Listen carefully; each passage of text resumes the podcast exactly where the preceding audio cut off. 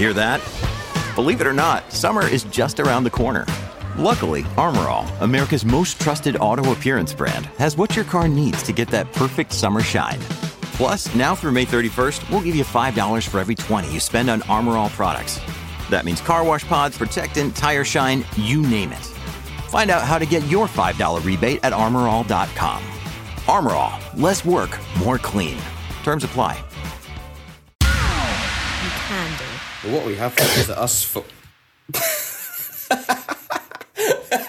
you not? Have, could you not? Have I was no, I was on mute. muted yourself. You want me to sneeze? God's sake, Jay.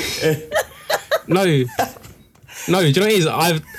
I've got, I've got, I've got my, my finger slipped because I, I had it ready to talk, but it was coming, so I thought on a sneeze, and so something straight away, so, so there's no silence. Sorry, So there was no silence, so I feel like, Don't there was no silence. well, I know I got my timing wrong. I, I went too early, but I thought, oh, I, you I, okay. brought the mic in closer for it. yeah, cut that out, cut that out. Moved his mic closer, sneezed, and then went, "Oh, that was a mistake." Mute. I got it. I, I, I got the timing completely wrong. I honestly thought, yeah, that. There is like for like half a second before you lot reacted. I thought well, I've got this spot on here, and I'm about to start talking, and then all you lot just started crying, and I was like, oh, well then. I forgot what I was gonna say. I have no Oh, idea. dear. No idea. Um, Oh, oh, yeah, that's.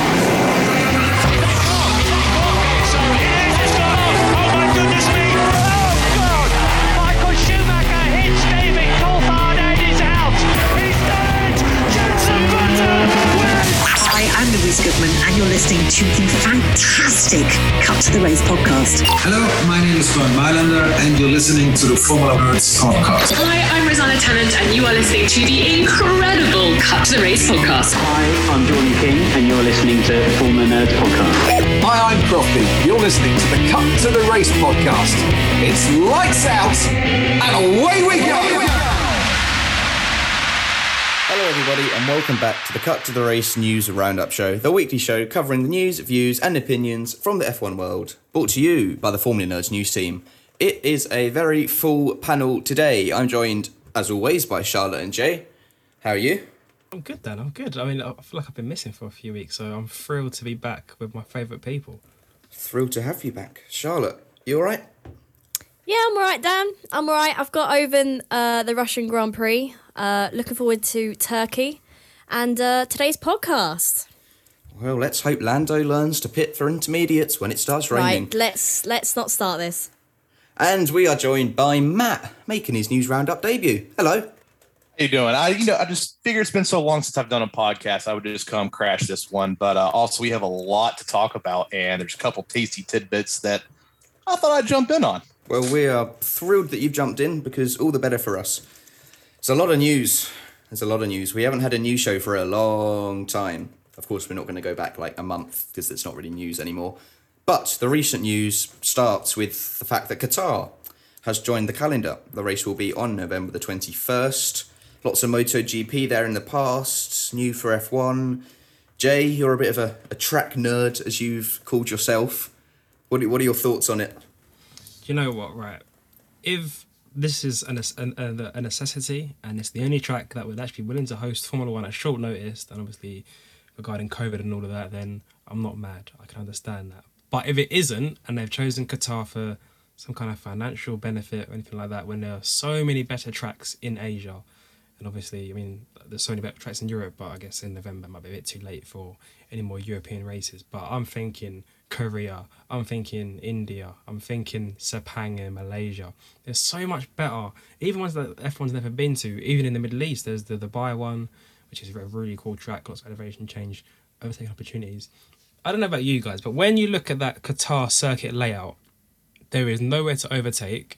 For a modern F1 car, it looks awful, and it's very much a motorbike circuit. That's what it's built for, and that's what it will be. So if Formula One chose to go here, when there's other options, I think it is a disgrace. I mean, we've been to motorbike cir- cir- cir- cir- we've been to motorbike circuits in the past, like Mugello, for example, and the racing wasn't great. I don't know. It's here for a long time as well. We've got it this year, and then we don't have it next year because of the World Cup in Qatar, and then it's in ten years. 10 years before we've even been there. What is it? It's not the same circuit though, is it? Well, that's a bit unclear, really, isn't it? It's looking like they're gonna put a a street circuit in uh, in Doha. So there'll be two street races in the Middle East, probably back to back again. You obviously have Jeddah, and then you'll have uh, in Doha. I mean, that might be cool, might be interesting. I mean, I can't really criticize something that hasn't been thought up yet, but. I'm gonna go back to that track and Dan. I know you were saying about Mugello and that's a bike circuit, but I feel like Mugello had a bit of character. It's got elevation, it's got these crazy sweeping corners, you know what I mean? And it's in Italy, I guess, which is always kind of special. This track in Qatar, it's in the middle of a desert. I mean, I know Bahrain's in the middle of a desert, but I don't know, it's, it's, it's a decent track circuit. When you look at it, it just looks like a, a bit of tarmac in the middle of nowhere. It looks so desolate. I, I've not seen a single picture of grandstands yet. And how can you have a race without any grandstands? Like, I'm kind of confused. If I remember correctly, wasn't there a report that the track this year is going to be a one off and then they're going to focus on hosting the World Cup and then it will be moving to a new venue uh, in Yeah, 2023 yeah. moving So- forward? So I kind of wonder if they're almost just like slapping over left bits of tarmac together to make a track, rolling out some generators and some remote lights and going, yeah, this will work, and then building a proper venue later. But my question remains why even introduce us to this track? Why even go there if there are more, I don't want to use the word worthy, but if there are better alternatives other than exactly than just money? Because they're not spending a lot of money on the infrastructure of this track. It's not going to be a uh, enduring architectural design. So it's almost like they're going to slap it together haphazardly, kind of like Brazil did with the Olympics a few years ago, just well enough to get by, and then tear it down and start all over. And that just that seems wasteful, especially with the you know environmental concerns, but also it doesn't serve us any good as fans in the grand scheme of things. I've got this brilliant image now of all the marshals standing there with their iPhone torches, just being like, "Yeah, this is the light, this way, this way." Um, but the track's still going to be there, isn't it? It just Yeah, to, be- just yeah, to be fair, for F1. it, is quite an old track. It's been around since, I think, 2004, I want to I want to say four. I think. It, it is quite an old track, and MotoGP has been there for a while. So it's not a case of they sort of just stitch it together for Formula One. I just think of all the options that are there, can it not be better? Can we not do better? This is meant to be the pinnacle of motorsport. and we're racing on things that look like a, a, a child would probably draw. You know what I mean? And like I and the the new Doha street circuit. I don't know whether I'm too keen on another street track. It feels like very much every single new circuit that gets introduced to Formula One is a street circuit. You think about Miami next year. Uh, the Vietnam was meant to be last year. The only real track that I can think that's been added to the calendar, not out of necessity due to COVID, but it's not a street circuit, is Zandvoort. And that's the last one I can think of. And that was, and then before that, probably been what, like India or something like years ago. So it feels like F1's sort of becoming very, very much Formula E like in that sense. And I'm not too sure how I feel about all of this. this may be a very very poor parallel for a lot of our uh, European listeners, but the American listeners will understand. Uh, it reminds me of baseball when they first started introducing night games and playing under the lights just to maximize revenue. They're doing the same thing here by bringing in these street circuits because there's not a lot of infrastructure and startup costs because the actual road is already there, and all you have to do is block it off with some bollards and put lights on it. And I think that detracts from what F1 should be. F1 was not designed for street tracks. If you want to see street racing, you know, not knocking the series at all, watch IndyCar. But Formula One, we want to see, with the exception of Monaco, we want to see and Baku. Now that I'm backtracking, uh, but you know, to me, that's not the the vision that I have for Formula One. It needs to be the most technically demanding and custom designed for the cars and to have good on track action. But then, do you not think maybe this is a problem within Formula One itself? That the fact that new countries who want to host the Grand Prix can't host it unless they put it on a street track, and countries who have like a lot of tracks uh, and the infrastructure and all of that, they can't host, the, they can't pay the hosting fees, so they drop off the calendar. And it's like a never-ending cycle where it just seems inevitable that in the future every single race will be a street circuit. I think it's definitely going to be an issue for these host countries. But also, if you look through the history of the sport, you know, even going back to like Long Beach in the 80s, that was only motivated by money and it was a way to circumvent building the uh, purpose intended tracks. Have something built specifically for a purpose that meets the standards, not just good enough to skimp corners on the contracts to make it happen. Uh, the regular listeners will know I'm quite a big fan of gravel. But the one thing I do like about street, not just the, the sorry, everyone looks confused. I like having gravel there because it is a barrier that means you cannot run wide, otherwise you are punished. The one thing I like about street tracks is that it's walls, so therefore you can't run wide, otherwise you are punished. As long as we don't see loads of circuits like Paul Ricard where you can run 500 miles out wide and still get away with it, I'm happy. But then the street tracks, you're so your hands are so tied behind your back in terms of what you can do because you have to design a circuit around the existing infrastructure. I mean, and I'm pretty sure a lot of the way sort of Middle Eastern architecture works is a lot of like wide boulevards, long straights. It's not like maybe like a European place, maybe like Monaco, where it's all tight and twisty, and that's all exciting. But I just don't want to see sort of samey street circuits. Like you look at Miami, that that track. When I've seen it, I don't feel inspired at all. That looks like that is boring as hell, if I'm being honest. And I even the Saudi track that's coming in based at the end of the year looks boring as hell. If this next Doha one's gonna be boring as hell, then well, we're gonna see a lot of boring races, aren't we? Well, just very quickly, I'm gonna play, you know, the other hand and just say that I have not really mu- many expectations with this race. Um, I'm looking at the track now, and yeah, I mean, it just looks like there's not really many overtaken opportunities. But like we've said, it's only going to be for this year, hopefully. So if we've just got to suffer a boring race just this year, when this year's been packed with so many good races at tracks that aren't usually that exciting, I'll take it. I'll take one bit of a boring race. I'll take that. Yeah, maybe we're just a bit spoiled as F1 fans, and we just want we want all the best. But like I say, it's it's meant to be the best motorsport in the entire world, and I think if you have the best cars, the best drivers, you also need the best circuits. Can you imagine like a Premier League teams playing in your local park? It doesn't really make sense. You need to have everything as good as it can be for it to be considered the pinnacle. So I know it is just one year and it was out of necessity because no other tracks could host Formula One at actual notice, then I'm not angry. But what I think is actually quite bizarre, and I don't think many people already noticed, is that they've added Qatar on as a triple header following uh, Mexico and Brazil. So Mexico, Brazil, Qatar, triple header. And that is a lot of air miles. I'm, I'm surprised they didn't just put the Qatar one a week before Saudi Arabia and then just go header to, to end the season. I think that's going to be very stressful on the teams to get from Mexico to Brazil, which is obviously very far itself, and then from Brazil over to the Middle East, all within uh, a three week period. That is pretty intense. There's an article out now on FormulaNerds.com. Go and check it out. Um, with a Red Bull mechanic called Dan Drury, or senior systems engineer, I think he is. He put on Twitter just how taxing it is on the teams, and his thread on Twitter actually really gives you a good insight just how much these people give up. Um, yes, there's a police car outside my window. uh, it's fine. It's not arresting me, so we're all good. We can carry on. Um, but yeah, the mechanics and team personnel, that is tough. Triple headers are bad enough, let alone when it's uh, flyaway triple headers and it's not just on the road. So I do I do feel bad, do feel bad for the teams. But back to uh, Qatar quickly. I'm fairly hopeful for it because it has few similarities to Bahrain, which is a good track. I don't know what you guys think about that, but I, I have I have faith for Qatar. Well, yeah, looking at it, it has very Bahraini vibes. Um, just from it looks like almost like if you want to say like a poor man's Bahrain, just with the track layout, it's really really similar. Um, and I really like Bahrain. Obviously, Bahrain has lots of overtaking opportunities, and this track looks a little bit more tricky. But I guess only time will tell. Like I say, um, yeah, I'm I'm just looking forward to it. Something a bit different, and it's a one-off. Um, and obviously, I guess if it does go well, maybe it will be a more regular thing, and the street circuit maybe put on hold. Who knows? But um, yeah, oh, let's see what Qatar has to bring. It just seems like to me a lot of a load of corners, which is perfect if you like MotoGP.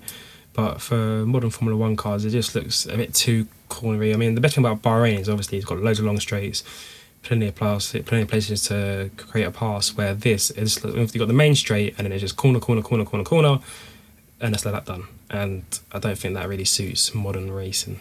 But like I say, I'm not going to get to, uh, you know, jump to any conclusions before I actually see it. I'm going to remain a cynic and say it looks like a twisty turny DRS train and leave the burden of proof with Formula One to surprise me, hopefully. Till then, I'm going to remain grumpy. Maybe well, it'll you're here, Matt. Bundle of energy to the podcast. Jeez.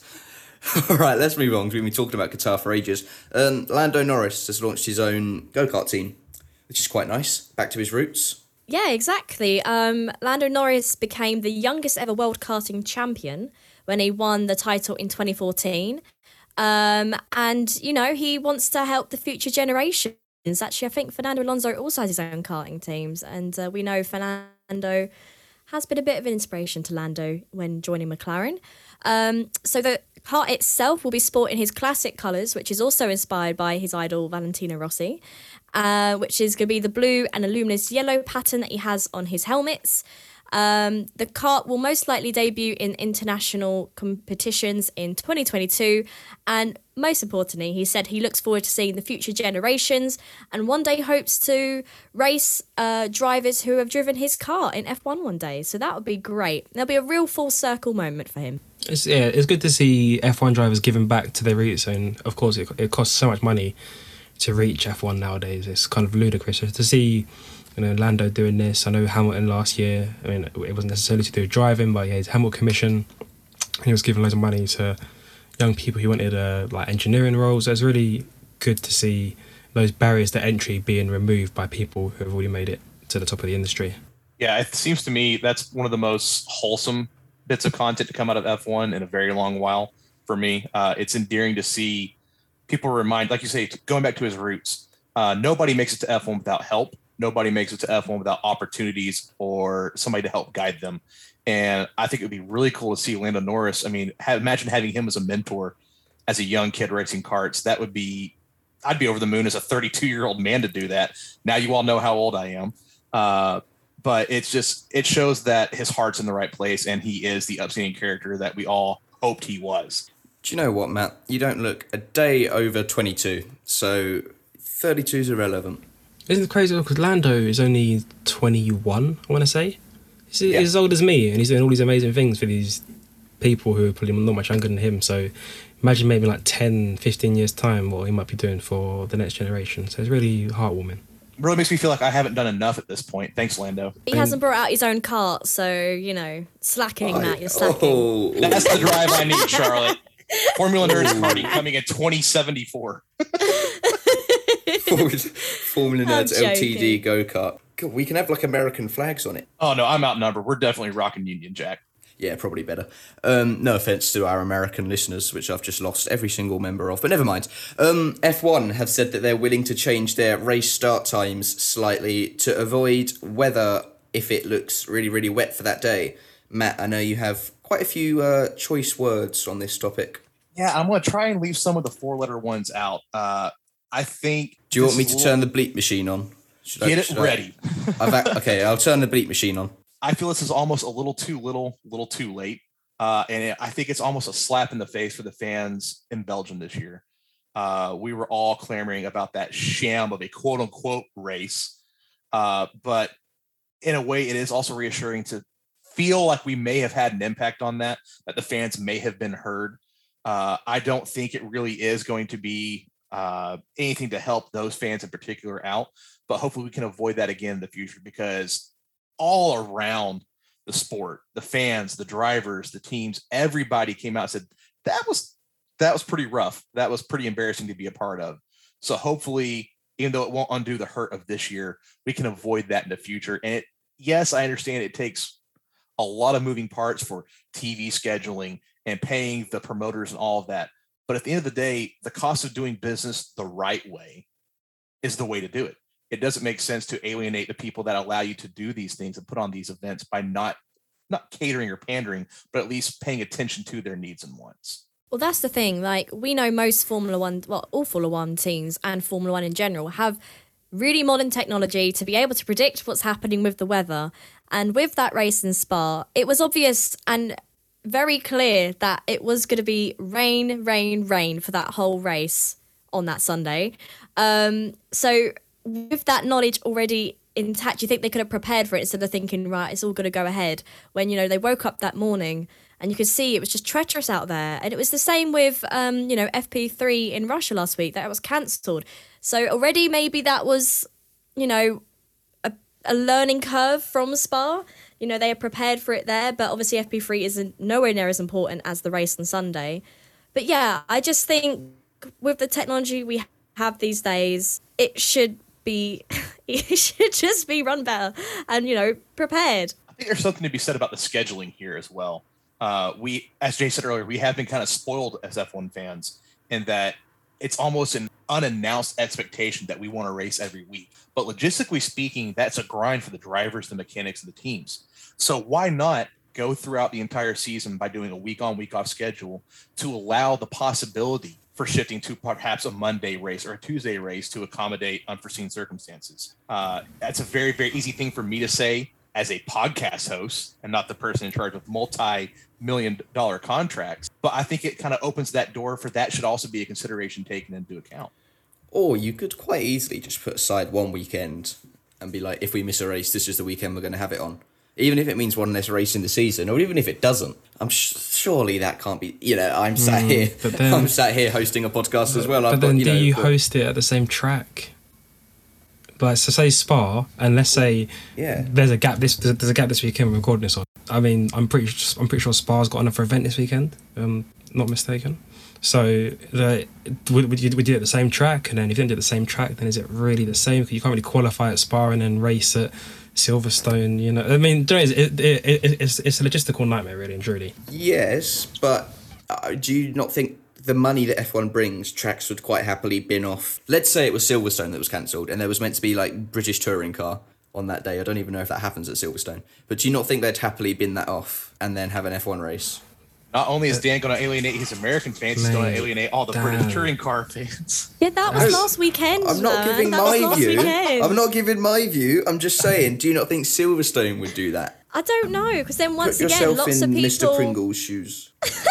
Well, you know, lots of people would have booked that event, so then you're still cancelling them, and then you've got to reschedule them for that another day. So that's just creating more havoc than needed. And the problem is with, you know, I'd say, well, European tracks like Spa, as we're getting closer to autumn and winter, the rain probably will still be there, and you know, the weather conditions are more predict un- unpredictable, sorry, and colder. So with that spa one, say even if you wanted, if we got rid of Qatar, say let's go drastic, let's get rid of Qatar and put spa there instead for a repeat.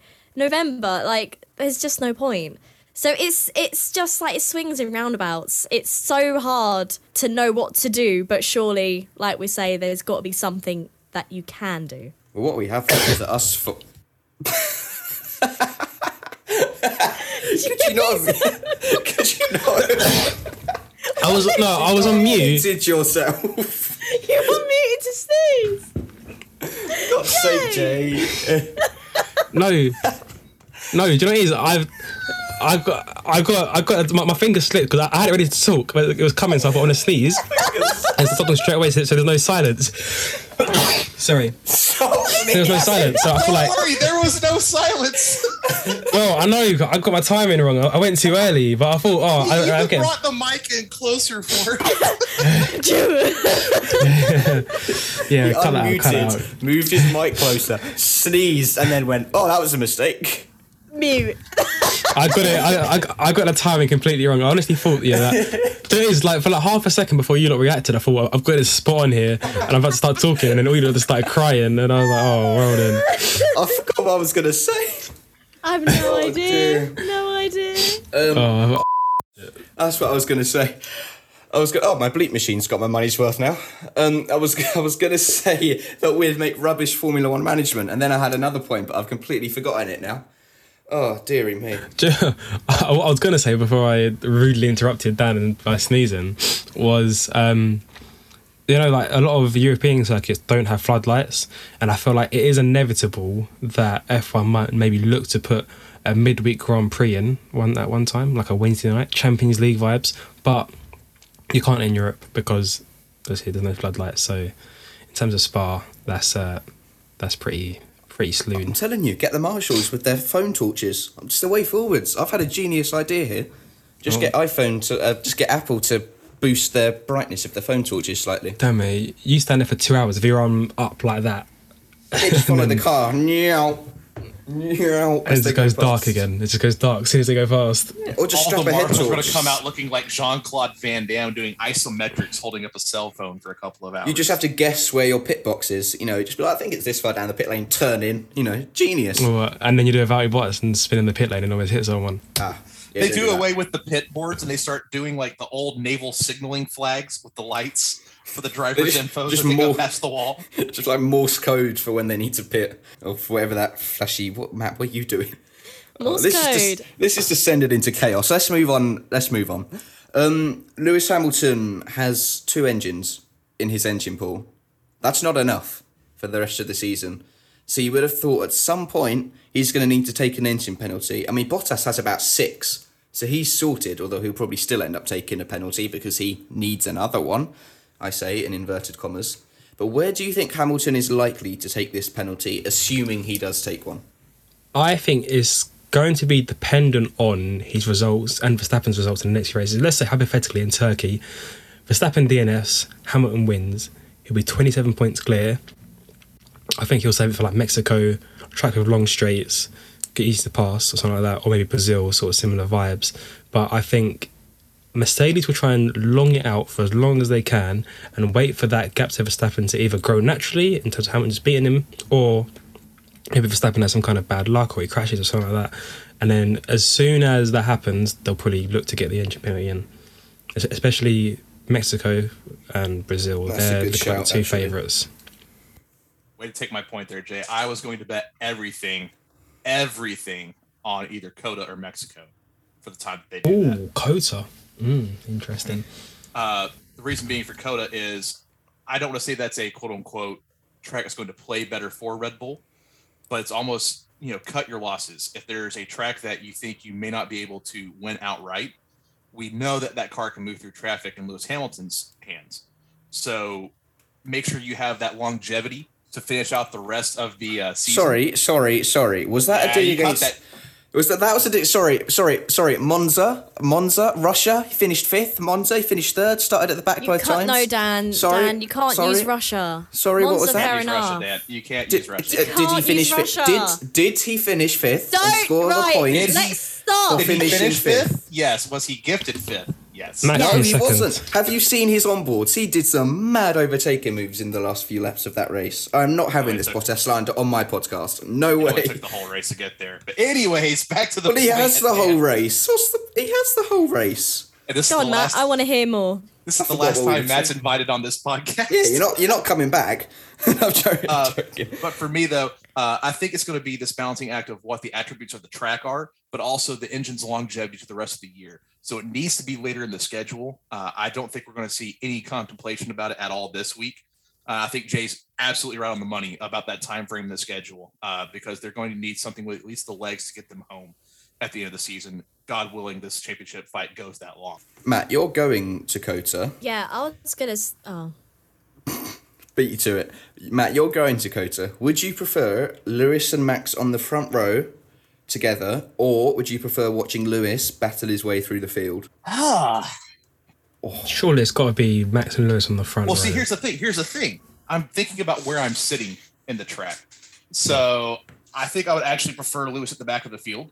Uh, Where you sat? charge Where you through, sat? Uh, turn 14. And the grandstands there. Uh, Okay. In the final sector on the twisty bit at the end. No, it's the middle two. It's the last four turns coming up to the start finish straight. Uh, I don't actually see the start finish straight, so I won't be able to see any of the action on. Yeah, look, look, look at Jay doing his James Hunt visualization. I love it. Uh, I'm pretty sure I know. It, I'm pretty sure I know it is. right where there, at where it's, it looks like an S from above, and then it has For the listeners, left-hander the just tried to work out the track in his head using his hands, but you can't see him. But that's what he's done. Oh, isn't eleven is the kink on the back straight, isn't it? Yes, Hey, my man. that's, I got too much time on my hands. But uh, I think honestly, I would rather see Lewis charging from the rear because there will still be enough action going into turn one at COTA with that long run up to it that it could get a little bit interesting.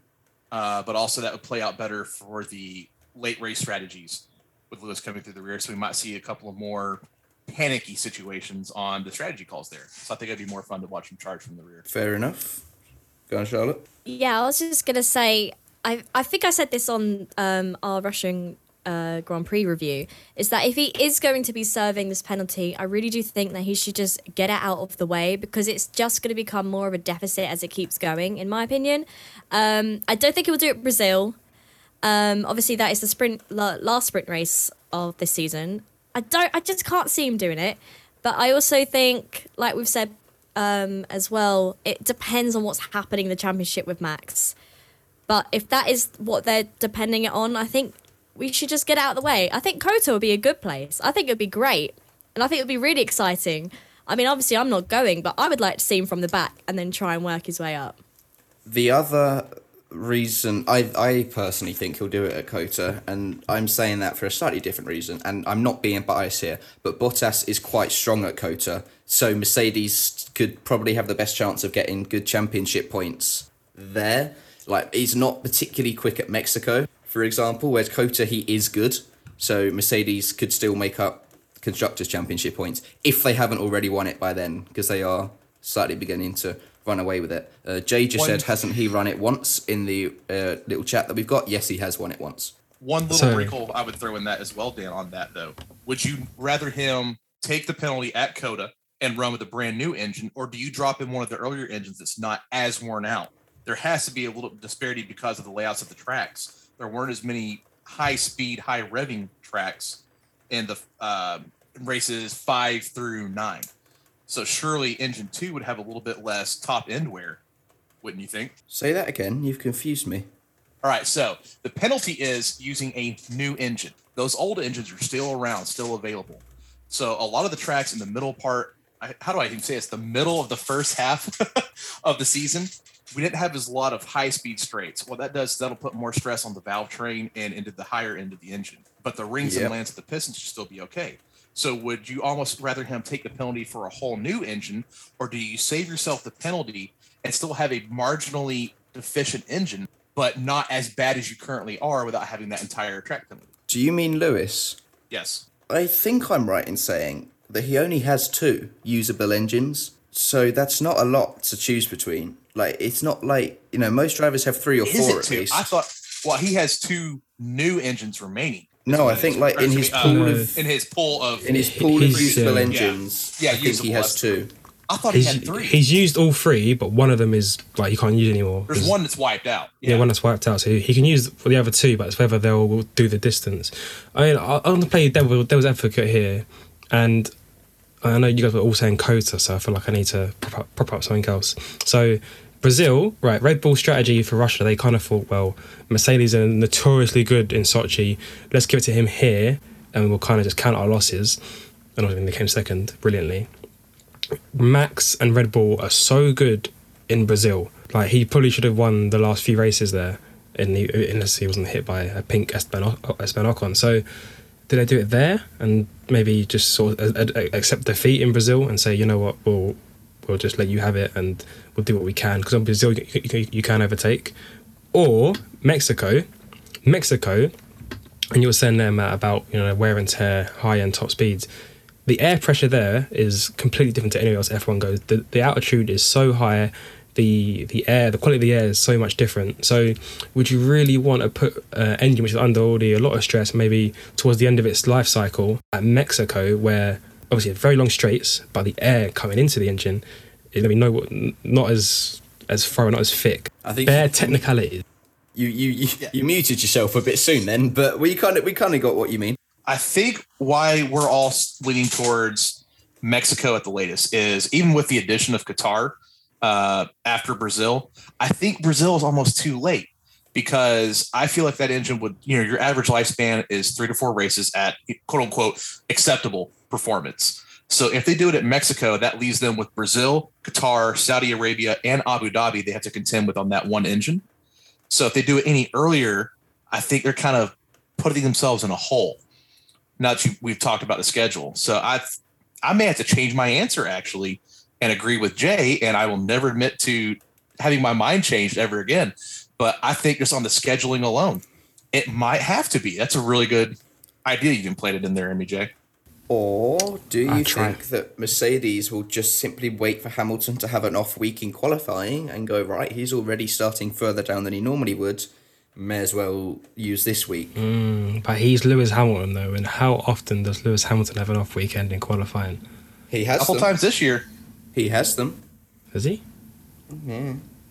What Monaco oh, Started maybe? fourth. Monaco, fourth Russia. Russia. Wait, Also, what are we're talking about, we're calling it uh, like an off weekend for Lewis Hamilton. If you take fourth, you don't drop I know. 20. Basically, if he's not on pole, you're like, God, he's Yeah, rubbish. we consider it off but in the grand scheme of things and with the margins they're talking about. Yeah. Or similar to that, do they wait for Max to have a bad week in qualifying and then do it with Lewis, seeing as Max is starting further down the order than he should be? Red Bull are known to slightly get this qualifying wrong sometimes. That is a brilliant idea because really and truly, Lewis is in the lead right now. If he just stays ahead of Max, just matches him, then it's job done. So that's a very interesting point you made there, Dan. But it's such a risk if Max doesn't, and you're just waiting for him to have an issue and not perform well, and all of a sudden he keeps setting it in the top two. Then what do you do? I think it also is dependent upon the track. If it's a track that they feel they have the upper hand, it, it, it's this weird coalescence of events that would make it easy for Mercedes to make this decision. However, Mm. there's a reason James is there and they're not hearing, you know, Lewis, it's Matt. Uh, so I, I think if it becomes apparent to us, Mercedes will have already planned for that. But it'll be very interesting to see how it pans out and what their reasonings are behind the time they select. And very quickly this season, with tracks, they're like, oh, we're so confident at this track. They haven't almost been performing as well as they expected. So even that's kind of like out the window. So I guess we just got to wait for Mercedes to pull the card. Here at the Formula Nerds, we ask questions. I don't think I've answer seen none. Merc dominate a track since what Portugal. yeah, I don't think I've seen Merc dominate at one track since Portugal, and that was how long ago that was. So I don't think So, right, have I missed JC something Merc there? dominate at one track six Portugal. Well, no one said anything, so I just thought I'll say it again. No, I You think lagged and then you said it twice. Oh, did I? Oh, because Yeah. like no one responded, so I thought, oh, what's happened here then?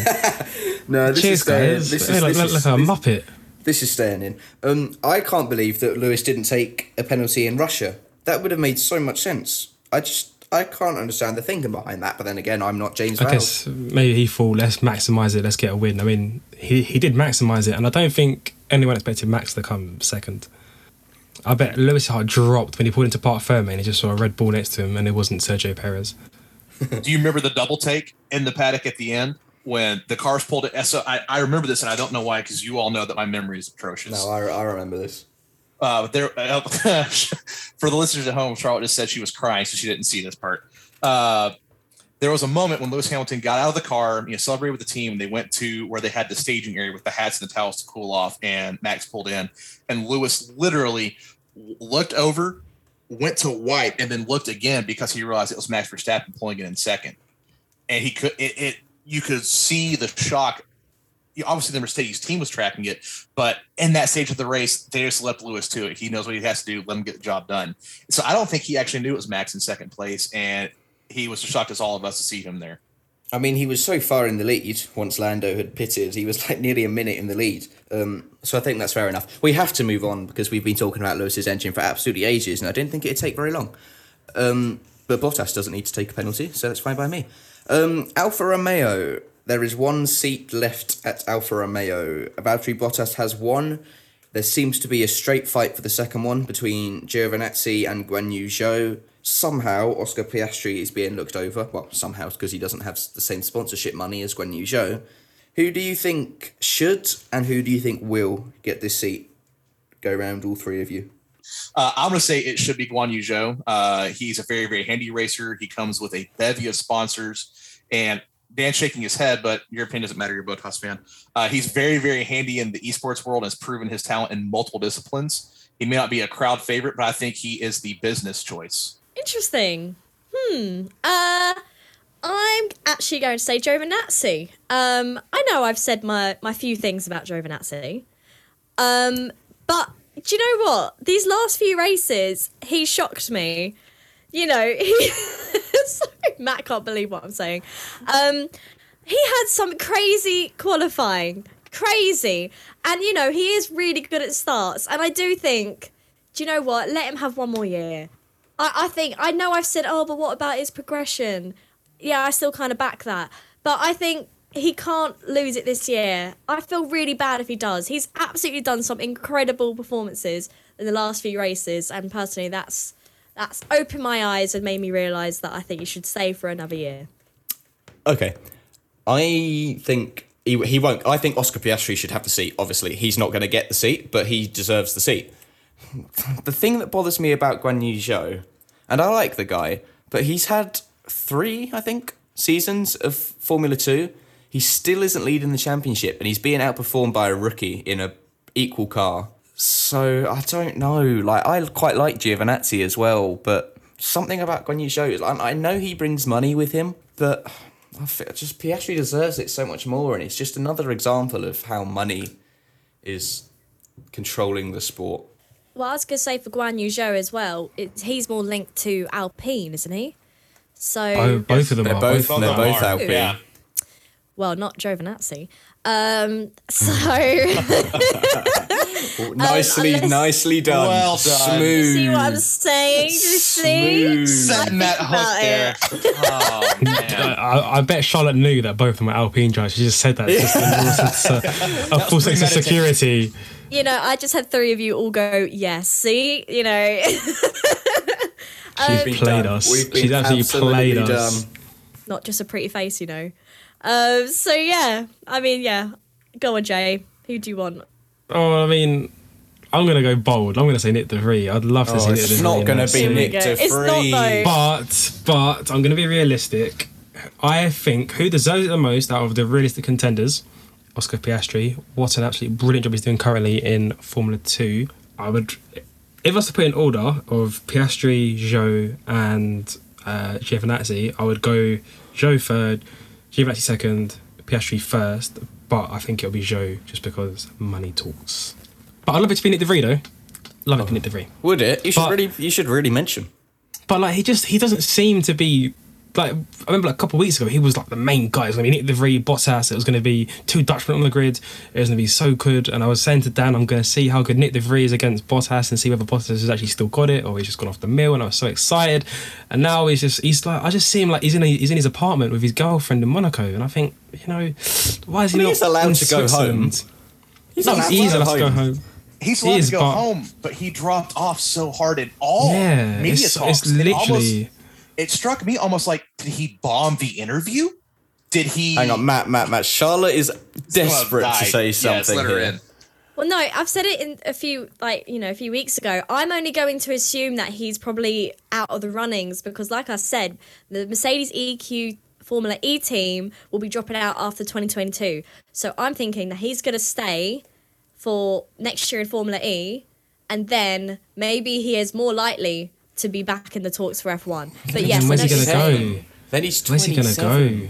Yeah, but like he could be a double world champion. Williams, maybe? Maybe give it In a Formula Latifi? Pff, Oh, it's a lot of speculation.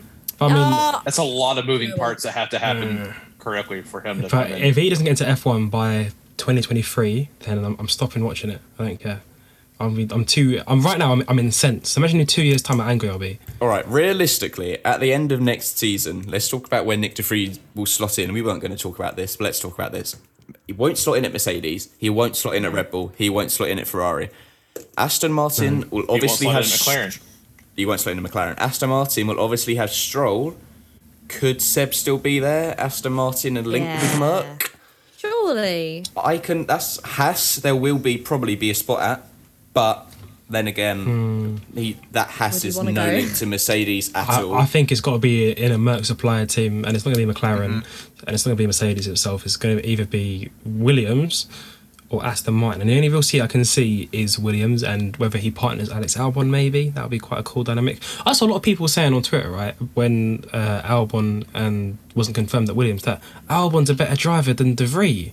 And that and that De Mm. You can't- only you can't ju- you and can't it's so judge. Hard to know, and- yeah and it's so hard Yeah, to say and, and everyone everyone was sort of jumping on this bandwagon on Twitter saying oh the Vries won Formula Two in a terrible year because Latifi came second and I was like that year still had a lot of good drivers in even though the drivers who are still here I'm pretty sure Joe was around then Shwartzman was around then I want to say Mick Schumacher was around then there was, there's a lot of talent proven that he's a solid driver, though. I'd say this year Hmm. he's improved been a a lot. good but yeah I, I would just like to see Nick De Vries in. We know. I think we know. I think Seb may be more of a realistic possibility than we all think because uh, let's face it, I'm as old as Seb, which is another reason I feel old. But I don't know how strong his relationship is for the future with Aston Martin. They also needed him for the foundations for 2021 and 2022 with the new regulation changes dropping. But what if he's unfulfilled next year? Yeah, we'll see. I, I, hope want to see not. Nick DeVries in, period. But I definitely not at the uh, cost of Seb.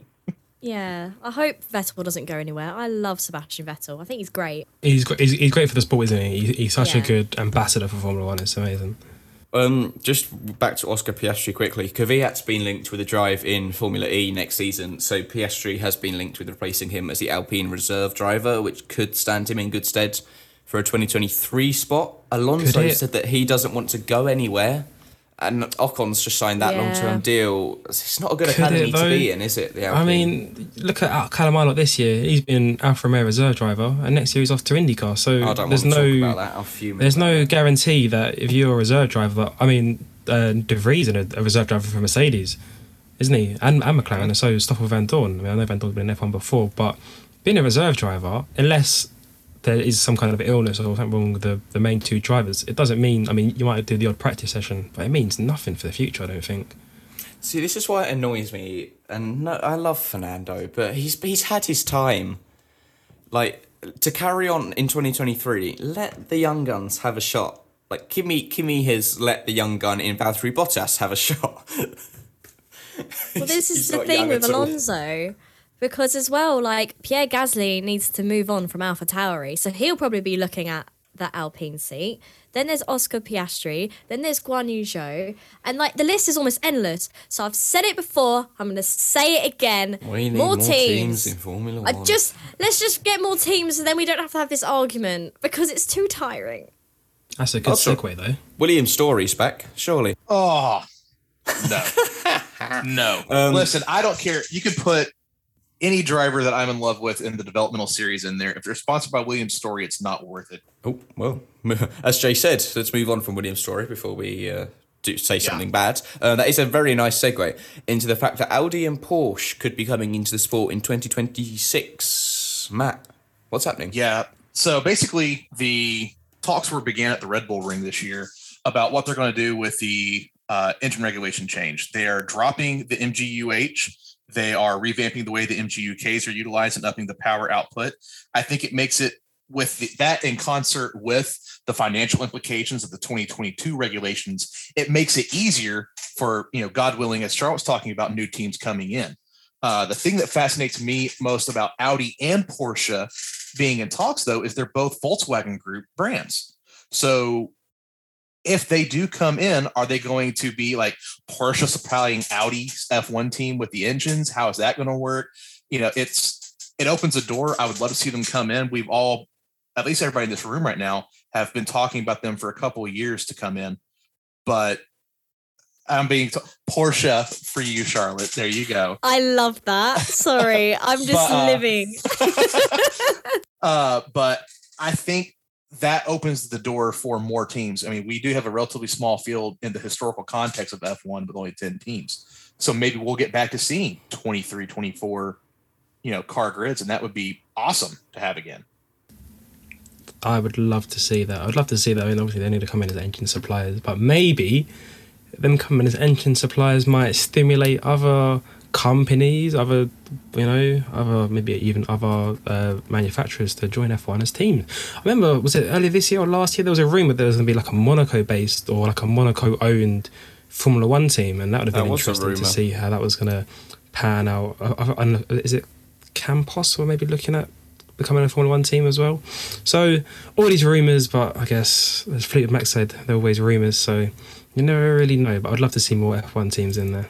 It wouldn't be a news roundup without a J musical analogy, would it? And there is this week's. Um, what else have we got to talk about? Jeddah, the Saudi Arabia street track. track, track I can speak English. Jeddah, the Saudi Arabian street track, are reportedly against the clock to finish on time to hold the race. Youch. Youch, youch, youch indeed. Um, to be fair though, I feel like quite a lot of Formula One tracks, especially when they're new, are always close to getting there. I remember like Korea years and years ago, they finished it like a week before first practice, and it was so close. But um, yeah, it was just so tight. I'm pretty sure India was tight as well, and I can't see them not finishing. They've had quite a while now, and I think they will finish it. Um, but I mean, it might be tight, but I'm not concerned. I feel it's no big loss. I don't think uh, there's really any massive expectations on Jeddah's uh, longevity in the in the sport. uh, and that could just be the same thing. You know, a last minute hero shot. We don't know. I didn't see anything at least on the specific difficulties they're facing. Could just be supply chain issues from uh, hangover from COVID. Uh, I think with the amount of money they're throwing at that circuit, they'll come in in time. They may come in way over budget, but they should come in on time. Yeah, I reckon. I reckon there will. People like this, people like this always find a way. And that concludes the news. But it does not conclude the podcast. We've still got two whole segments to do. There's a quiz, and there is the Turkish Grand Prix preview, which we are going to do now. Last year was quite the race. Lewis Hamilton won his seventh championship at that track last year. There was a very slippery surface, and there were a lot of spins from Bottas, Verstappen spun, several other drivers spun. They have sprayed the surface or something this year, so it's not so slippery. But the weather forecast for the weekend is rain on Friday, Saturday, and Sunday. What do you guys think is going to happen at the Turkish Grand Prix this week? I'm not asking for a prediction yet. Just how do you think the weekend is going to unravel? I think it's going to be. Oh, sorry, Charlotte had a hand up. I was just butted in. Um, That's I right, think go on gonna- then. Oh, I'm definitely in Charlotte's bad books. Did you hear the, the tone in her voice then? Oh, then, I feel- if you must. I feel bad speaking now. Okay, I'll, I'll keep it short. I think it's going to be really close between Merc and Red Bull. I think the circuit doesn't really lend itself to either team. So, it'll be interesting. And if it does rain, I wouldn't rule out McLaren or Ferrari. No, I was just gonna say I'm really looking forward to it. I mean, last year's qualifying was insane. Once again, it was in the wet, and we saw two racing points in the top three for qualifying, and that was Lance Stroll on pole with Sergio Perez in third, and Max in second, and Lewis Hamilton was in sixth. And oh my goodness, I just thought it was such an exciting, exciting race. And yep, Jay showed me that in Istanbul it is rain, rain, rain, rain, rain from Friday all the way to Sunday. So I'm very intrigued of what's going to happen. Lots of drivers were spinning left, right, and centre. Um, had some really good battles. And, um, you know, there's some drivers who are really good in the wet, like Lando Norris, Carlos Sainz, and Georgia Russell. So let's see what they can do. I think if it rains, uh, we can go ahead and call Ferrari fourth place in the constructors this year. Uh, I don't see Fernando or Esteban closing that gap up no matter what transpires in the last half of the season or remainder of the season. But uh, Ferrari, with their new, more powerful engine last week, didn't really surprise, didn't really come into play in any way, shape, or form, even though Carlos was in third. Uh, I think that was a fluke. So it's that's going to be the the closing chapter and almost uh, Macy Ferrari, if that comes to transpire, just push it off. Go ahead and focus on 2022. As much as I've been against that this entire season, uh, McLaren's going to run away with it from them. Yes, it will be. It will be an interesting weekend. It is a great track, so hopefully the racing is great. Right, I need one bold prediction from everyone as to what they think is going to happen at the Turkish Grand Prix this weekend. Has to be bold. Who wants to go first? Charlotte, straight in there. What is your I'll bold prediction? Um, I hope this is bold. I'm going to say Lando Norris top three thin- finish. I reckon that counts as bold.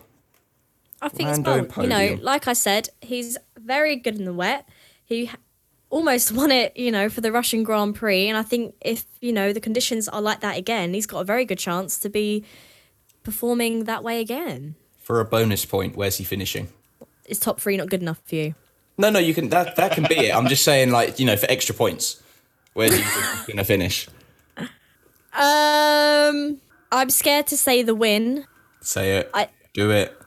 So it. I don't know if second, which um, ties with his best finish. Well, I don't. Well, I don't know. That's why I said top three because I was nervous to say win. I can't go through the heartbreak again, Dan. You know, two races in a row. We've just got to take it as it comes. Okay, Matt, what's yours? Pierre Gasly finished ahead of both Ferrari drivers this weekend. Ooh, Jay's gonna like that. I like that. I mean, it isn't that bold though, because Gasly's on flames and he beat them both in Zandvoort, didn't he? Didn't know But- in Russia. Okay, Matt, if you say Nah, in, but- he beats both in qualifying and the race, you can have it. Yes, I'll, I'll, Okay. I'll even go that far. I will.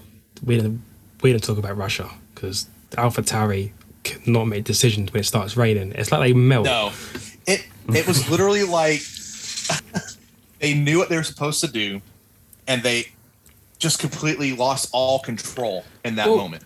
Did you hear Gasly's radio afterwards? He was like, Wimala. Basically, he basically listed every single time it's rained recently and how they've messed up. And he was like, we need to Yes. change something. So I That's a like good to prediction. think that they have gone through and looked at those protocols and have done some self-reflecting. Uh, they can't get it wrong every time. They are good enough of a team. So if there's ever going to be a time they get it together, it's going to be this weekend because I don't think Pierre Gasly will stand for it anymore. mm, okay. Okay, I'm what are going to go for? Alpine outscore Red Bull this weekend. Oh, Sir, there is bold and then there is brazen. I, I do you know why did you say that? I've got a feeling in my belly that Fernando Alonso is going to have a amazing. Like last weekend, he was so good in it in the rain, and he probably Yeah. could have came on the podium. I can see him having a really strong result. Verstappen probably will beat him, um, but he'll be near Verstappen, and I think Perez will have a shocker, and Ocon will come like P7, P8, and sort of prop it up, and Alpine will outscore a Red Bull. Perez Right. has had a shocker every weekend for the last like five races. Oh, did you know George Russell's outscored him over the last few races? Yeah, he always equaled thought- him, hasn't he? He's I thought they were equalled tied him. at 16 apiece, Yeah. weren't they? Yeah, he's equalled That's him. not good enough, though, is I'm it? debating No. between two for my prediction here. I can't decide between Max Verstappen finishes outside the top five in the race or a Seb hmm. podium. I can't make my mind up. Ooh. I think you're. I think you're getting a bit nostalgic here with the said podium. I was gonna say that's where he got his podium last year. As the Seb fan, I would not count on that. I would love to see it. All right, I'm saying a Seb podium then. If it doesn't happen, it's your fault now, Dan. I'm saying Seb, but I'm also going to write down Max outside the top five just because I want to see if I would have been right if I said that. Now, with your max outside the top five, are you predicting a entanglement? I am predicting that both Mercs will beat him, Seb will beat him, and I'm going to say that Lando beats him. Um, I'm not necessarily saying he'll crash, just outside the top five. Both Mercs, Seb, and Lando. It's very specific. Why have I done this? That is very specific. Only because like he struggled in Turkey last year, not like the extent Bottas struggled, but he did struggle in Turkey last year. Who Max? Yeah, and Lewis didn't. he was doing all right, and then he had that spin, and that's where it all went wrong. And I think that's what happened to most people. Like you know, Lance Stroll was leading the Grand Prix for quite a while. And then was it they had that dodgy pit stop? He no, Um, he changed. or did he to spin as an- well? He had inters on, then he changed to another set of inters, and he just couldn't make them work, and he just Yeah, 'cause I plummeted just- down the order. And as That's we were talking about in the pre-show as well, uh, that was the Bottas spin zone. Yeah, last year, Exactly. Correct. It was. He had a wonderful time. Uh, He was just testing out the handling of the W11. You know. He's he preparing loved for the yellow rally. flag. Yeah, he was, he was just making sure it was all good. You know, but it, it should, in theory, be a less incident field race because the surface won't be a literal ice rink. But I, we didn't see it. I want to see an F1 car take turn eight at Turkey flat with these modern cars, and we didn't see it last year because of how slippy it was. So I want at least one dry session where they can just zoom round turn eight flat. But who knows if we'll get that? Who knows if we'll get that? Okay, Matt and Jay, I'm going to have to ask you to mute yourself for a second because we are now having the third of the Nerds versus Fans quiz. And today we are joined by Bart, all the way from America. How are you? Doing great. How are you doing? I'm all right, thank you. Charlotte's here. Charlotte's going to be taking you on. Hi there. She's, she's very bit- nervous. I'm quite nervous. I'm going to give it my best shot. We'll see what happens, I guess. It's brilliant. It's brilliant. I've got a little bit of an inkling from your hat, but do you want to just tell everyone your favourite drivers, favourite teams, and your favourite track? Because why not? Yeah, sure. So, uh, favorite drivers currently, I would say Max and Lando both. Um, just really, uh, I love the way that Max drives. It's awesome. Um, love his everything off track too. He's just great. So, same with Lando. Awesome guys. Um, of all time though, Jenson Button. Uh, uh, just I love that answer. Canada 2011, all of the 2009 season, everything just uh, he's just amazing. Both his books are amazing. Anybody who's trying to learn F1, totally like go read Jenson's books. Like it will help you more than anything else. They're Uh, good. They favorite are, track? they are very good. tough to tough to call on favorite track. I mean, um, I actually uh, I, I I really like Red Bull Ring. Like I think everything about it. We always have good races there. It's the beginning of last last lap Lando. Can't beat that. It was great. Charlotte's doing a little celebration there with, with Last Lap Lando scenario seven. She loves it. All right, there are going to be 15 questions. I will ask you the question. We will then write both your answers. You will then write both your answers down, and then I will say the answer. We'll top the scores up as we go along. Your current score to beat is six, which was achieved by Rhiannon last week. If you reach the top of the leaderboard after everyone has done the quiz, you'll win a prize, which is good. not saying what it is, but it's good. Any questions? No. It's fine. It's fine, Charlotte. It's fine. It's all under Let's control. go. Let's go. Okay. Question one. Niki Lauda took a break from F1 after the 1979 season. How many years was he gone before he made his return? Ooh. um. Okay. Okay. No. Uh. Yes. Okay. Okay. Charlotte, what have you gone for? How many years? I've gone with eight. Okay. Yeah, that's wrong. By Dan's face, that's wrong. But what have you gone That's a for? long time out. Two. Two. That is correct. It is two years. you know what? I thought it was two, but I thought no. Like, I bet it's just gonna be way more. Oh. Oh, Should have well, gone with your it's gut. alright. Should have gone with Yeah, your gut. That's it. Learn. It's a learning curve. Here we go. Okay, question two. The 2017 Monaco Grand Prix saw Jenson Button return to the cockpit of a McLaren, but it didn't exactly go to plan as he flipped someone into the wall. Who was it? It's just before the tunnel. Went for a lunge down the inside. Tyre face to tyre face. Who did he flip into the wall? Okay, Bart, who have you gone for? I'm really not confident in my answer, Eric. Eric, so that's that's okay. Charlotte. This is a pure guess, and I don't even believe in myself. Um, Pascal Ver- Wehrlein, is that you say his name? Yeah. Weird. Try to spell it though. Yeah, W E H. I don't That one of you's correct. Know. It was way. Pascal Wehrlein. It Wow, way to go. Ericsson was close, uh, kind of like Sauber and all that. It was Pascal Wehrlein. It got launched, but uh, yeah, it was that was interesting. Okay, so it's one apiece after two questions. It's close. Who'd have thought it? Question three. How many wins, it's another Niki Lauda question, did Niki Lauda take during his last season in Formula One? Ooh. Interesting. Think back before Charlotte was born, possibly before Bart was born. I don't know. Not quite. There's a lot of gray here.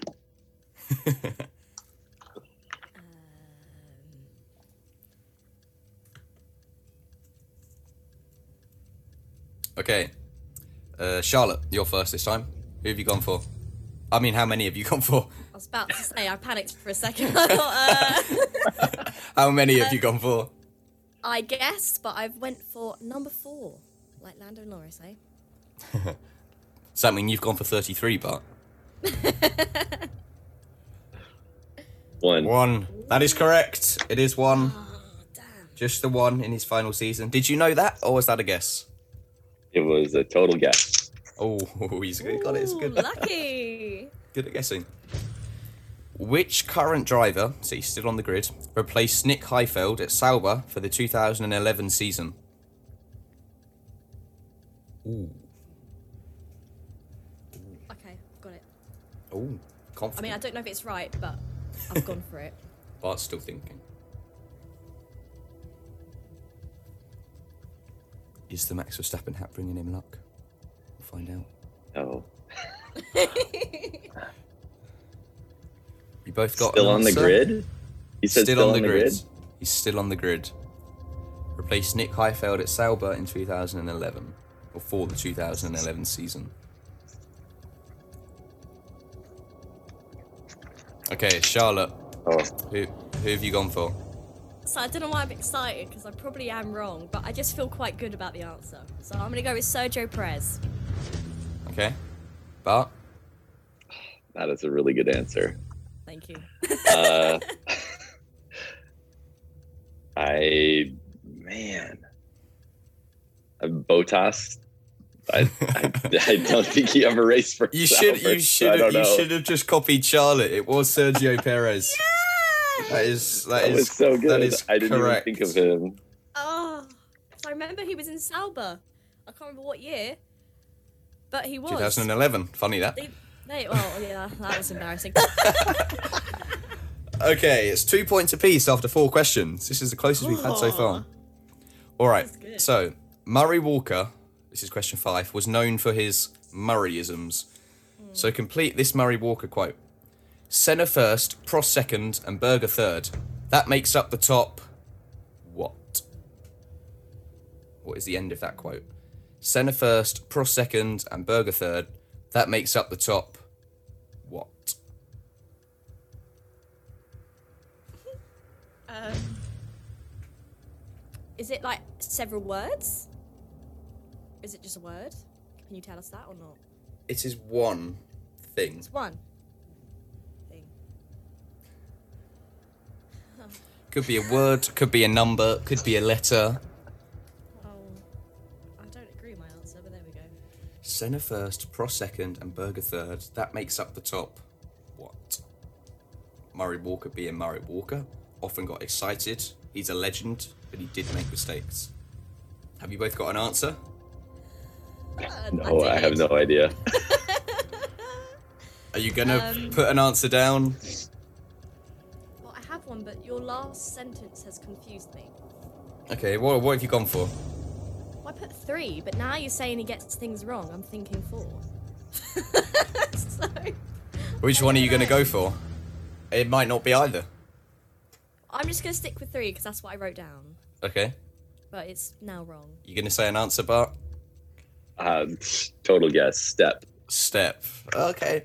Oh, I like that. Murray Walker said, Senna first, Prost second, and Berger third. That makes up the top four. You're absolutely. Way to go. Which, of course, it doesn't. It makes up the top three, which is what Charlotte said. But unfortunately, that is not what Murray Walker said. So no points. No points there. I lost so close. Okay, you'll both get this. This is an easy question. Question hmm. six: Who won the 2009 World Championship? I hope I'm right. Right, I know Bart knows this. So Charlotte, what have you gone for? Who have you gone for? Jenson Button. Bart, who have you gone for? Jenson Button. It is, of course, There we Jenson go. Button. One point apiece there. Back on the board. Let's go. I gave that one to her earlier, though. Yeah, you did. You did. You did actually. When you said it, I was like, no. I didn't even clock. That's the great thing about that. You smash it. Question seven. Ferrari's 500th race took place in what country? Many years ago. What country was it in? It's on this year's calendar. Have a guess, unless you know this. In which case, that would be very impressive.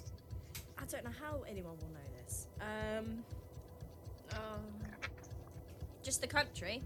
Just the country. Or the track, if you want to be fancy about things. That's what I was feeling. I don't agree with. You know what I've realised during this quiz? I'm good on the even number questions. That's where I've scored my points so far. I'm two, four, and six. So as we're on seven, this will be wrong. Okay, but what country slash track have you gone for? Uh, Brazil. Okay, Charlotte. Put Silverstone in England. The correct answer is Hungary. So neither of you oh were right there. goodness. No What a surprise. Wow. What? I just, no, I just, I don't know how you'd know that. Because I googled it just before. No, well, obviously you, yeah. I just don't know how Bart and I would know it. Okay, question eight. Johnny Herbert began his F1 career at which team? It's an even number question, Charlotte. No pressure.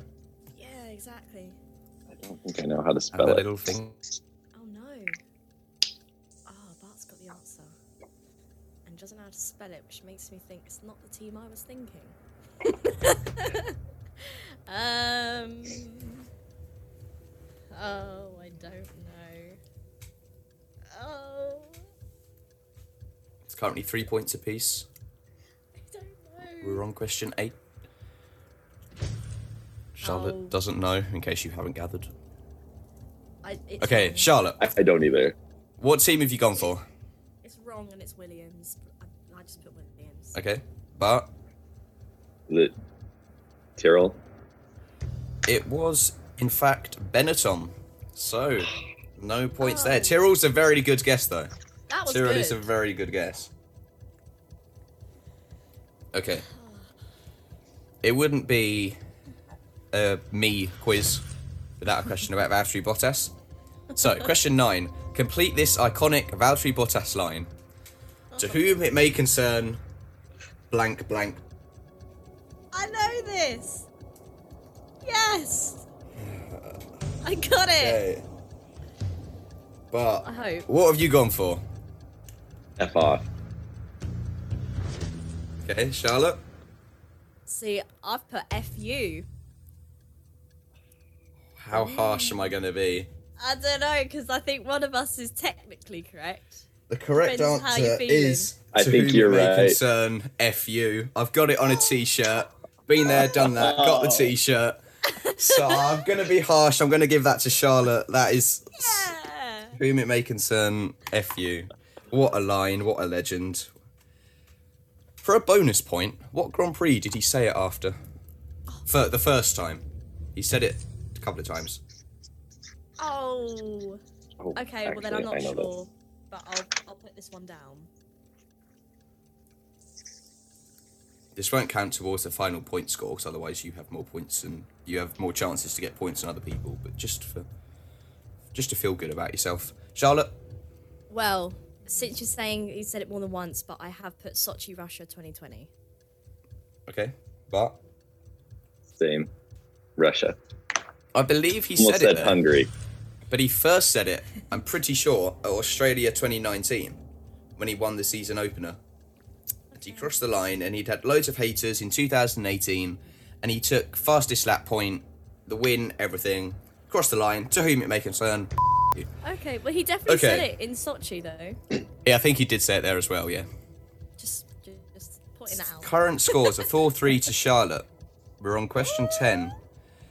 Who won the 2020 Italian Grand Prix? Beautiful. Thank you. 2020 Italian Grand Prix. I can't remember who I asked first last time, so Bart, who have you gone for? Pierre Gasly. Charlotte? Yeah, I'll put the gas man. That is correct. One point apiece. 5 4 to Charlotte. Heading into the final four questions. Five questions. Why are you not allowed to finish a race in the pits at Silverstone? There's obviously a few ways you could word this. But why are you not allowed to finish a race in the pits at Silverstone? Michael Schumacher did it once. But why are you now not allowed to? Charlotte looks very confused, and I think Bart looks quite confident. Yeah, Bart looks really confident. And I'm thinking, what does he know? Do we do we get points for confidence? You get, you get, Um, you know, you, you can feel good about yourself. Specifically at Silverstone. Specifically at Silverstone. Why at Silverstone can you not finish a race in the pits? I don't know, Scooby. Um...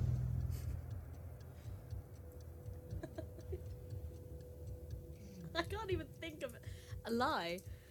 Um, I'm going to come to you first, Charlotte. So when you've got an answer, just say it. um, um. okay. It's yeah. I I really don't know, and my brain has gone blank. So I'm writing because you can't. Okay. There you go. Rules are the rules. But I what think have that you? is probably a point. what have you gone Um, for? because it's faster. The the Yeah. line is the line is shorter if you're taking through the pits, so that you know can what you technically go into the Yeah. Through the pits You'll and reach win. the line first if you go into the pitch rather than taking the final corner. Yes, that is now a point. I know. It's five points apiece. It's close. It's close. Very tense. Now, there's a lot of pressure on the next question for hmm. Charlotte, Not so much Oh. for you, Bart. What year Oh, was that- the Formula Nerds founded? Right, I really hope I'm right. Otherwise, what Bart, year you've got my position. was the Formula Nerds founded? Oh, good God. Right, Bart. 2019. Charlotte. 2020? It's 2020. Oh! Bart was celebrating there by me being annoying.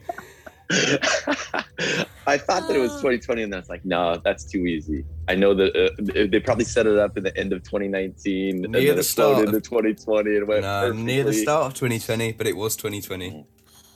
I Okay. was so ready to be like, Bart, you take my seat, I'm out. Hey, I mean, if I have to, all right, call me if you ever need me. Come on the podcast every week. Replace Charlotte. Question 13. Who designed COTA, Circuit of the Americas? What's the geezer's name? Oh, no.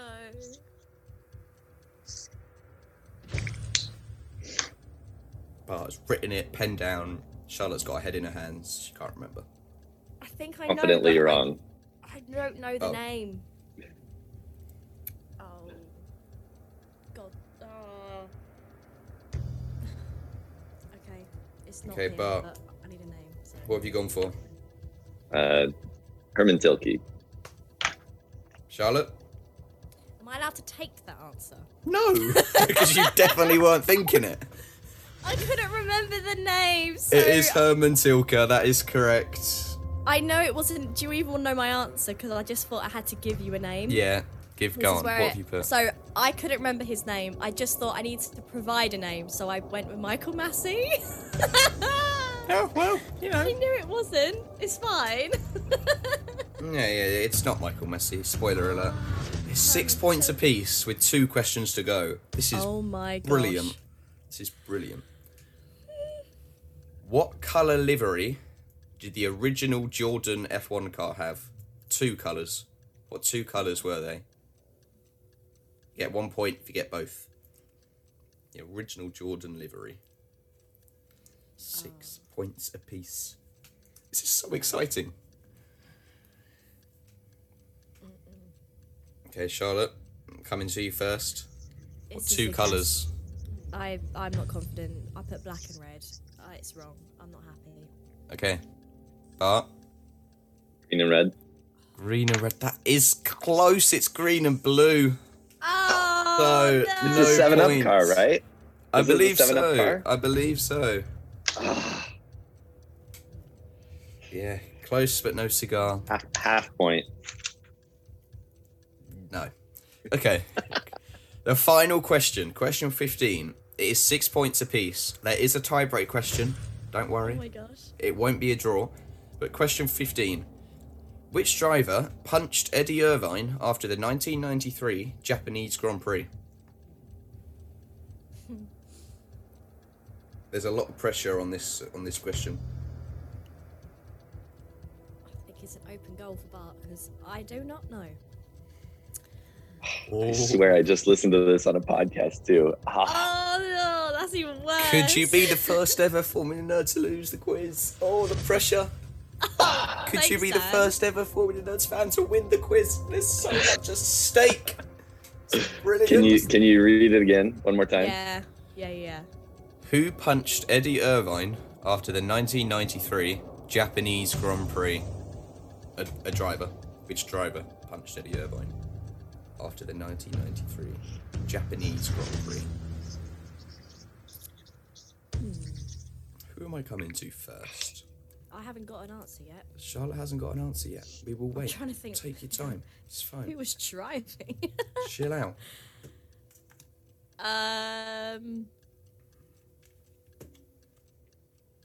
Oh, I'm just gonna put a name down because I don't know. okay.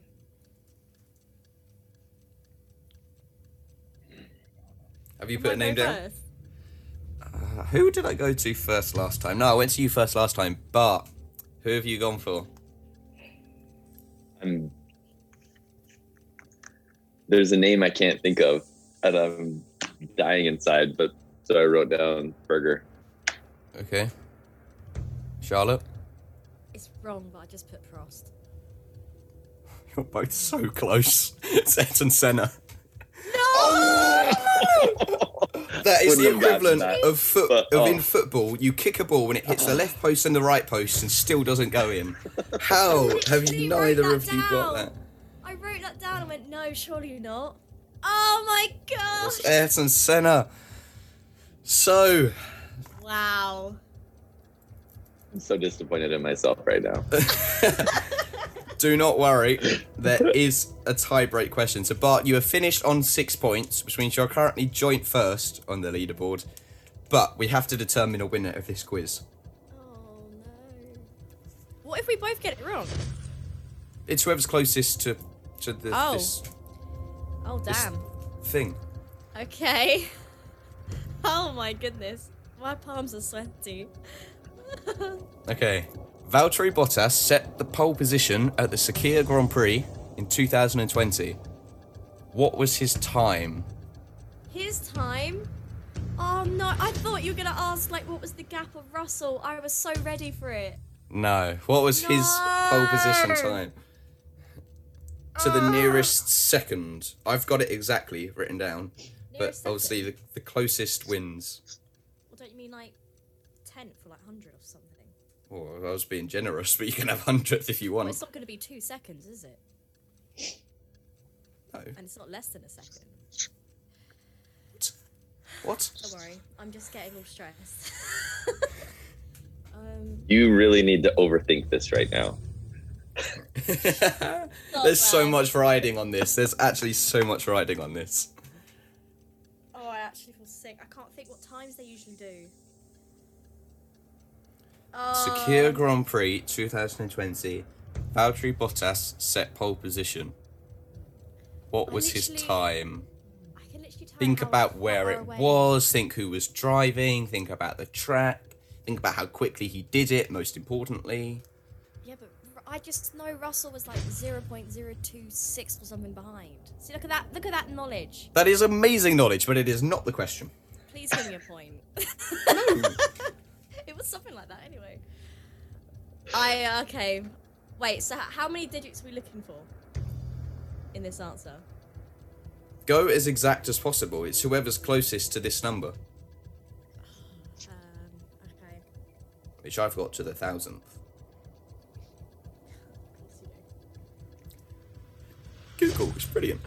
Uh, okay, write your answers down. Make sure you don't change your answers. Okay. Okay, have you both got an answer? This is so good from my position right now. Charlotte, She's so what much more confident than I am. Have you gone for? I'm not confident, Bart. I'm not confident. It's killing me. This is a Charlotte, horrible what time have you gone for? put one one sec uh, one minute one minute One- second sorry one hold on one minute One minute, okay. 28 seconds Okay. point four five three Bloody hell, that is exact. Okay, Bart. Well, that. The, the, uh, I'll take her answer. Did you say it was exact? What have you written? What have you written? Oh, I'm way off. I'm way off. I had 54. I- I- 54? for whatever It was at this moment that he knew. He f***ed up. reason, I was thinking it was. oh my god i've just I have- realized my blunder no no bart's one oh no it's the outer track oh, Just in case you haven't guessed, yes, Sakhir was the short track. The change? exact pole position time was change? 53 seconds, point 377, which means Bart is a lot closer and therefore wins the quiz. Oh, Charlotte realised the second that he held his answer up. This is prime time. This is brilliant. Uh, we need. To, I'm going to put the video clip of this on social media because that is quality. that is quality. I need to remember to save it. Oh, that is so good. to be honest you know how if I scared was- I was? When you were so confident and then you said 120 or whatever you said, I was dying inside. I've literally forgot the outer track. I'm so, to be honest. If I changed my answer, I would have said 57 something. So you I tried what? helping you. I was like, think of the track, think of this. and Yeah, you- I was like, what are you on about? It's, it was like it's Bahrain. Did you Oh know it was the outer track all along, Bart? Yeah. Oh. Damn it! I was too hung up on the Russell thing, if I'm honest. But that's okay. Well, that is Bart that was a is worthy that is winner. unfortunate. Con- so, at the end of that, Bart is the winner of that one.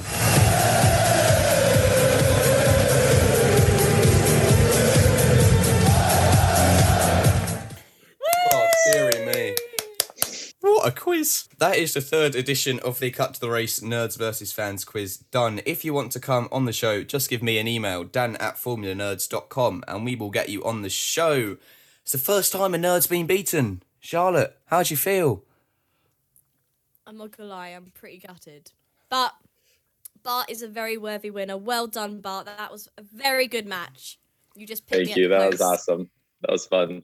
So, although you got six points and you've drawn currently with Rhiannon at the top of the leaderboard, I reckon the fact that you beat Charlotte should just put you that one little bit ahead because Jay still won last week's quiz. So that is uh, last time's quiz even. So that is very impressive. Well Seems done. fair Thank enough. you very very much for coming on the show. Thanks, guys. Charlotte, what happened there? Do you know what? It hurts.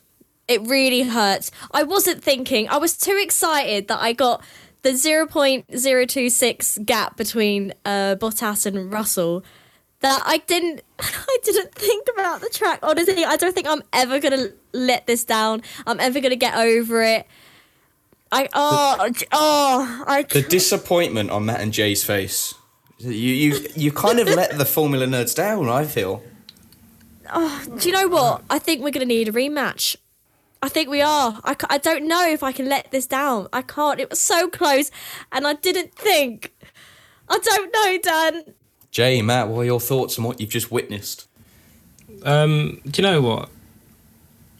There is a bit of me that does feel really bad for Charlotte because, as much as it was a silly mistake to make it, I feel like it's quite an easy mistake to make. And if if it was Bahrain, sorry, there's bloody Mo- MotoGP's outside my house.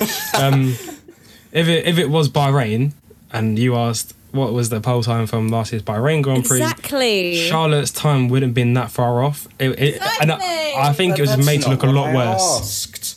I know, I know. Close. Look And what's the the- knowledge. The golden rule of quizzing, to be fair, is listen to the question. So, but maybe there's always time to redeem yourself. It's Is there- the right answer to the wrong question. and to tie in with Jay from earlier, in the words of Fleetwood Mac, oh well. Oh, smooth, smooth. It was an American, and Matt, you got to be proud. Your your fellow American won. Uh, that's about the first thing we've won in a long while. So yeah, that felt good. It's true. It's true. All right, we're, we're gonna have to we're gonna have to get Bart back just to have a rematch because Charlotte is Charlotte is Charlotte is fuming. Who needs Wilder v Fury when you got Bart v Charlotte? Exactly. What's a clash? This is this is heavyweight. This is this is better than AJ Fury, let alone Wilder Fury. This is this Look is at Charlotte's tier. body language. She's like, I want another go right now. Call him. Because do you know what hurts most is I loved that race and everything. I remembered everything about it except that it was the blooming outer track. My brain forgot that vital element I at tried the most helping. vital time. I know. I looked at you like, what is he on about? Like, why is he telling me this? It's Bahrain. Come on, like. All right, we'll get we'll Well. get Bart we'll get Bart back, and you can have a rematch. But But I'm a bit scared. I won't lie. I don't want to do it again because you, you better not lose twice.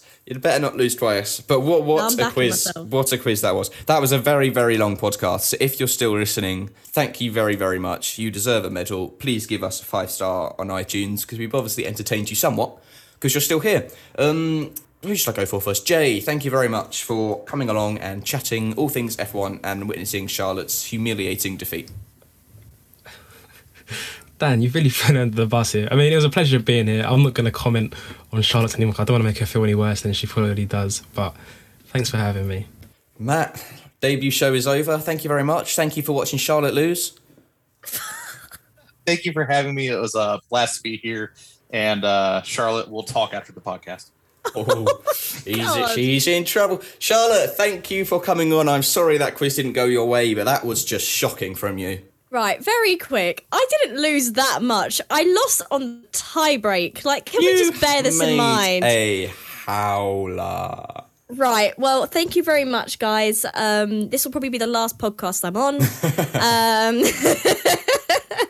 I'm going to start my new show that you'll find next week.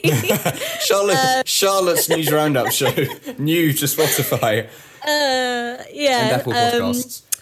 I'm yeah. I'm very. I'm really sorry. Uh, I promise I'll do better next time. And I'm just gonna rewatch the Sakhir Grand Prix and cry. So uh, thank you. No, not the Grand Prix, just qualifying. You just, so you just need to watch qualifying.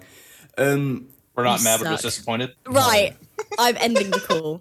I'm leaving the chat.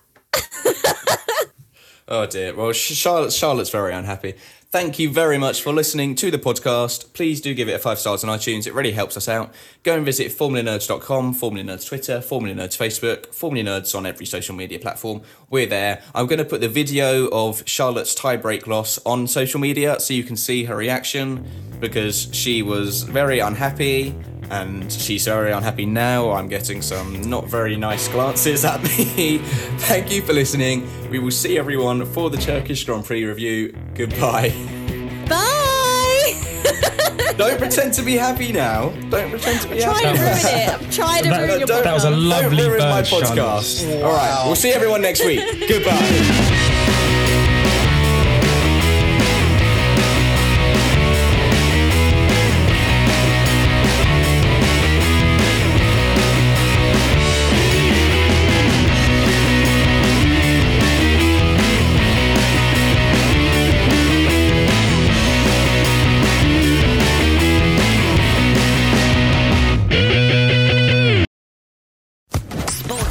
Podcast Network.